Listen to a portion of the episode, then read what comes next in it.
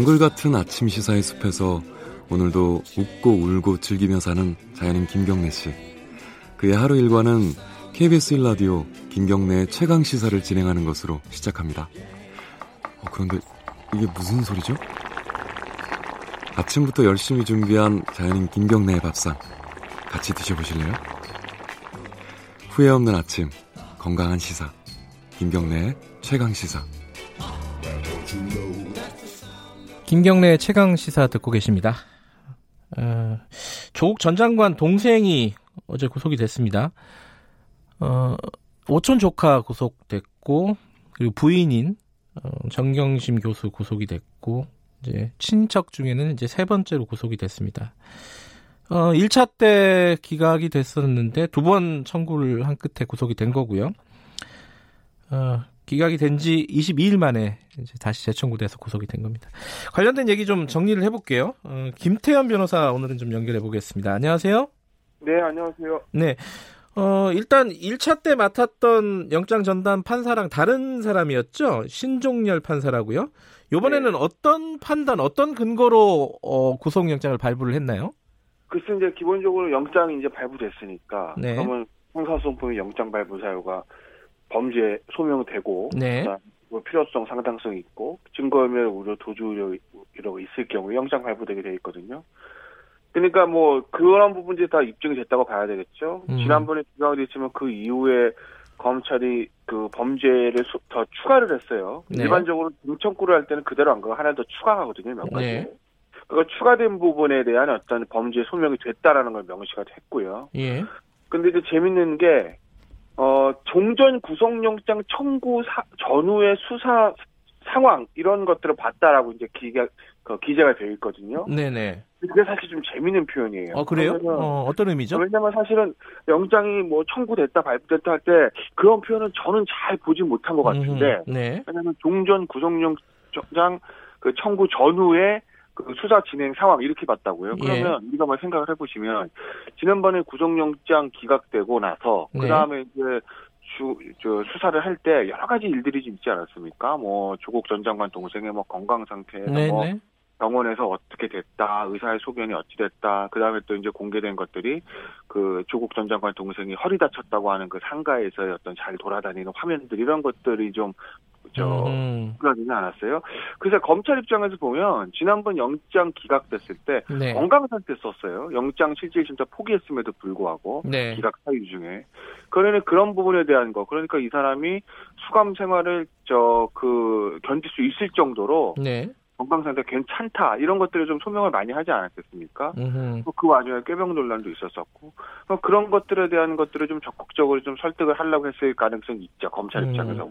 그러면 네. 법원 입장은 어떤 생각할 수 있냐면 이 사람의 어떤 그 진술의 신빙성이라든지 그런 것들을 저 전반적으로 흔들 수가 있는 것이거든요. 음. 왜냐하면 내가 봤을 때는 그리고 검찰이 수사 자료를 좀 보면 크게 문제가 없는 건강에 문제가 없는 것 같은데 이 사람이 이 피의자가 만약에 저 건강 상태에 대한 문제를 제기한다고 하면 네. 단순히 그게 이제 건강 상태뿐만 아니라 다른 진술의 신빙성까지 좀 흔들 수도 있는 음. 부분이니까 법원은 오히려 더 안 좋게 볼 수도 있죠.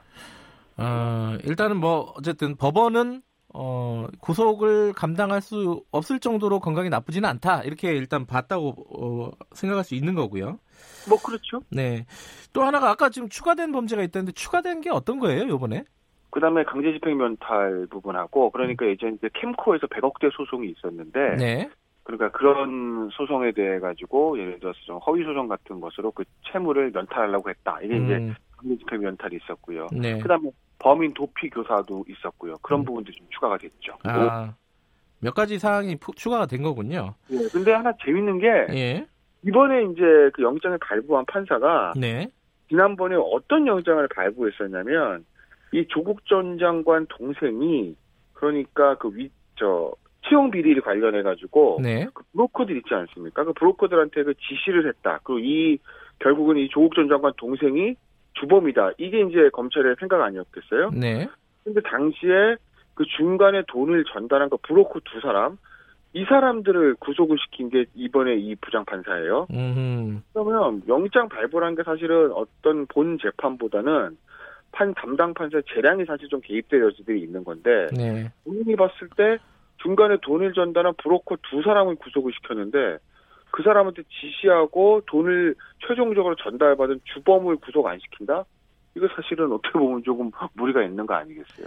그러니까 지금 말씀하신 건 채용 비리 관련된 거죠? 그렇죠. 채용 비리 관련해서 예. 그렇다는 아, 그러니까 그 채용 비리와 관련된 관계자들을 구속을 시킨 어, 판사기 때문에 그 네. 돈을 받은 사람도 어, 구속을 시킬 수밖에 없는 상황이 아니었겠느냐?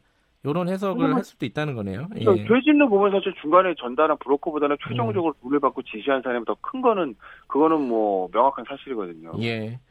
근데 1차 영장 실질 심사 때는 기각될 때요. 그때 네. 어, 조국 장관 전 장관 동생은 나오지 않았어요. 아까 말씀하신 대로 어, 네. 출석을 포기했었는데 네. 이번엔 나와서 적극적으로 소명을 했다고 지금 보도가 되고 있습니다. 예. 예. 요거는 어, 어떻게 봐야 되나요? 이 전략을 좀 바꿨다 이렇게 생각을 해야 될까요? 글쎄 뭐 변호인의 막 피고의 속내를 저희가 정확히 없는데 예, 예. 어떤 데서 보면은 이번이 정상적인 거죠. 왜냐하면 상황이 원래 안 좋았어요. 네. 그러면 그 범죄 혐의도 추가됐고 그럼 당연히 나와서 뭔가 내가 이러이러한 점은 억울하다. 네. 나는 무죄라고 생각한다고 소명해야 되는 게 맞고. 네. 정말 만약에 건강 상태가 정말 안 좋다고 하면 판사님 저는 이러이러고 여기가 아파서 수감 생활 견딜 수가 없습니다.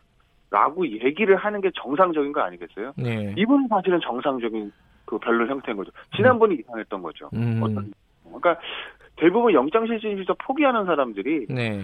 보면 주로 보면 고위 판 검사들이 그렇게 많이 하거든요. 음. 이제까지 고위 판 검사들 같은 경우 죄질이 명백한 경우에 어차피 구속될 거 후배들 앞에서 초한 모습 보이지 않겠다 해서 포기하는 경우도 꽤 있었어요. 네. 간혹 꽤는 아니고 간혹 있었죠. 네. 그런데 지난번 같은 경우는 그러니까 영장실질 심사를 조국 전 장관 동생 포기한 게 그게 이례적인 거죠. 어떤 의미에서. 음, 예. 근데 지금 아까 말씀하셨듯이 이 영장 구속영장 청구서에 적힌 혐의들도 꽤 많습니다. 어, 조국 장관 그렇죠. 동생에 관련해서요. 물론 정영신 교수도 가지수로 보면 뭐 11가지다 뭐 이런 얘기도 있었고. 근데 이게 예컨대 웅동왕 관련된 걸 수사하다가 네. 이게 채용 비리까지 넘어갔잖아요.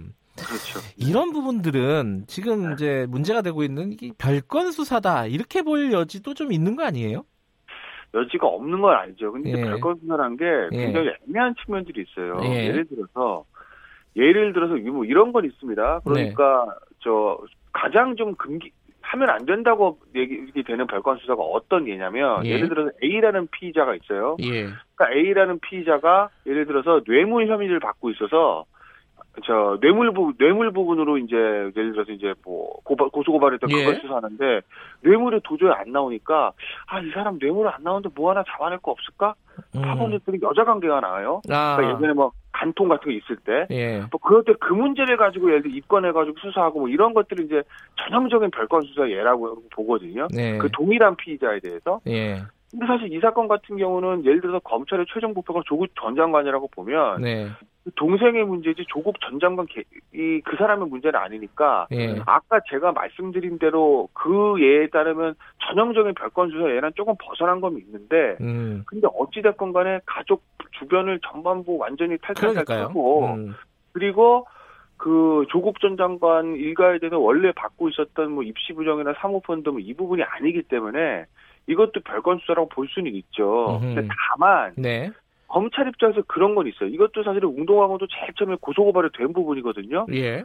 근데 야 고소고발이 돼서 우리가 했는데 근데 수사하다 보니까 새로운 게 나왔어. 그런데 그걸 덮니? 라고 얘기를 하면 그건 또 검찰 입장에서 할 얘기들이 있는 것이거든요. 그러니까 별건 수사가 저희 예전에 사법시험 공부할 때 보면 네. 형사소송법 교과서는 하지 말라고 나오는 건 맞는데 그러니까요. 예. 실제로 수사실무에서 돌아가 보면 검찰 측 얘기는 나오는데 어떡하냐? 그럼 덮어. 이 얘기를 하거든요. 예. 그래서 좀 애매한 측면들이 있는 거죠, 별건 수사는. 요번 건은 어떻게 봐야 될지는 뭐 또 각자의 판단이 있겠지만은 네. 어쨌든 어, 별건 수사의 가능성은 있겠지만은 어쩔 수 없는 부분도 있다 분명히 이런 말씀이시네요. 그렇죠. 뭐 네. 실무는요. 예. 지금 그 조국 장관 얘기 잠깐 해보면요, 전 장관. 네. 네. 어, 정영신 교수 수사가 계속 진행이 되고 있어요. 그 수사 고속 기간도 네. 연장을 했고요. 네. 그리고 조국 장관 전 장관 소환을 이번 주에 한다는 예측도 있었는데 이번 주 넘어가 버렸고요. 예, 예. 뭘 그렇게 지금 더 뒤지고 있는 거죠? 어, 어 떻게 보십니까, 이 부분은? 글쎄 모르겠는데 그건 아니면 왜냐하면 사실은 이게 수사 보안이 좀 걸려 있는 부분이라서 예전과 좀 다른 측면이 요, 요즘 그거 조심하고 네. 있죠 검찰이. 네, 예. 조심하고 있고 예전에 저 대검찰청 국감 때 윤석열 총장 나와서 네. 자꾸 뭐 아무것도 없다 없다 하고 있는데 제가 막고 있는 거다. 두고 예. 보시면 압니다. 뭐 이렇게 얘기했어요. 맞아요. 예. 그러니까 이것도 뭐 두고 봐야 되는데. 예.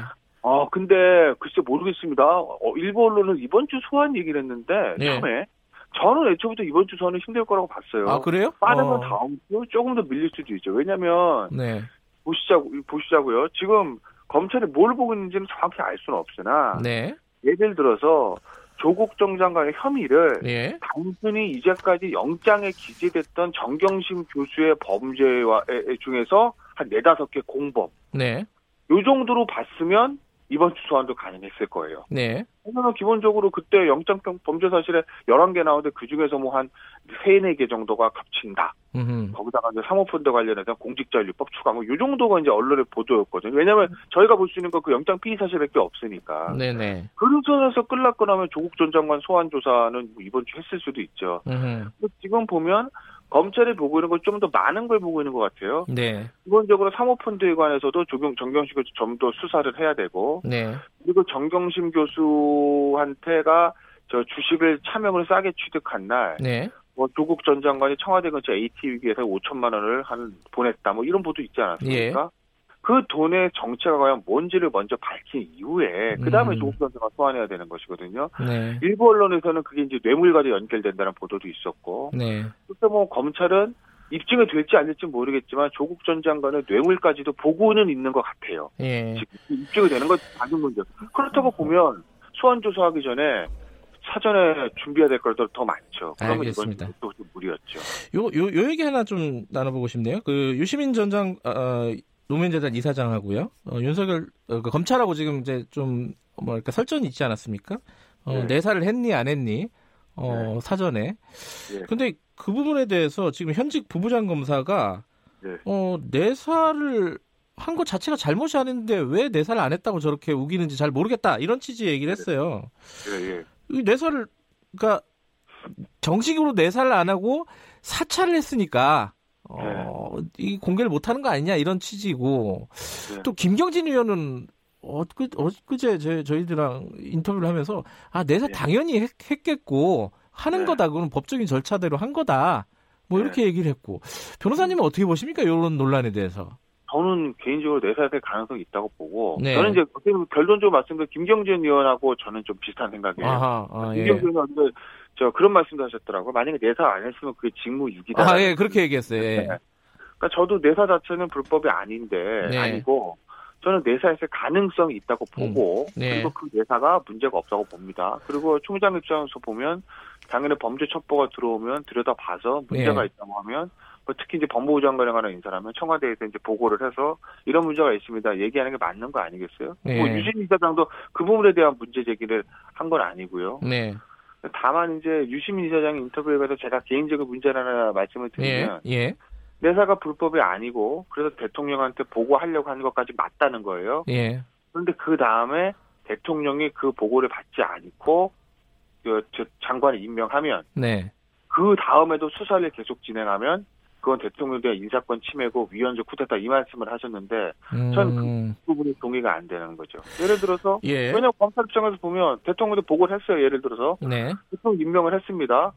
근데 그 이후에 시민단체와 야당에서 고발이 들어왔어요. 네. 이 상황에서 그럼 대통령이 법무부 장관 임명했다고 수사를 멈춥니까? 음. 멈추면 어떻게 되죠? 그럼 바로 특검 들어올 거예요. 예. 검찰 입장에서는 수사 안 할 수가 없는 상황인 거죠. 예, 그건 그런데 이제 그럼 내사를 안 했다고 지금 얘기하고 있는 거는 네. 이, 이게 현직 검사는 그렇게 얘기하는 거잖아요. 이 사찰을 했기 때문에 그랬을 거다라는 추정인데. 네, 그러니까 어. 검, 그 현직 검사 부부장 검사 에게 그런 얘기도 네. 하시는 것 같아요. 그러니까 이게 애초부터 그런 정치적인 문제들이 있어서 네. 예를 들어서 야 니들이 조국장 전 장관 찍어내기 위해서 뒤진 거 아니야 이 소리 듣기 싫어서 음, 네. 다들 뺀거 아니냐 뭐 그런 취지 얘기를 그렇죠, 하시는데 그렇죠. 예.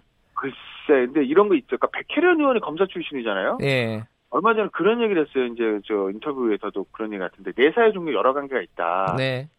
그러니까 진짜 이제 내사 번호를 따고 하는 내사 이제 교과서에 예. 나오는 저 이제 저 연수원단에서 배우는 그 교과서에 나오는 그 내사가 있고 예. 예를 들어 일종의 뭐 회의라든지 그냥 뭐 첩보를 확인 이런 수준들도 예. 있다. 특정을 잘 안 하더라고요. 알겠습니다. 그러니까 예. 허위의 내사는 아니어도 광의의 내사는 했을 가능성이 있는 조금 예. 여기까지만 들어야겠어요. 고맙습니다. 예, 감사합니다. 김태현 예. 변호사였습니다.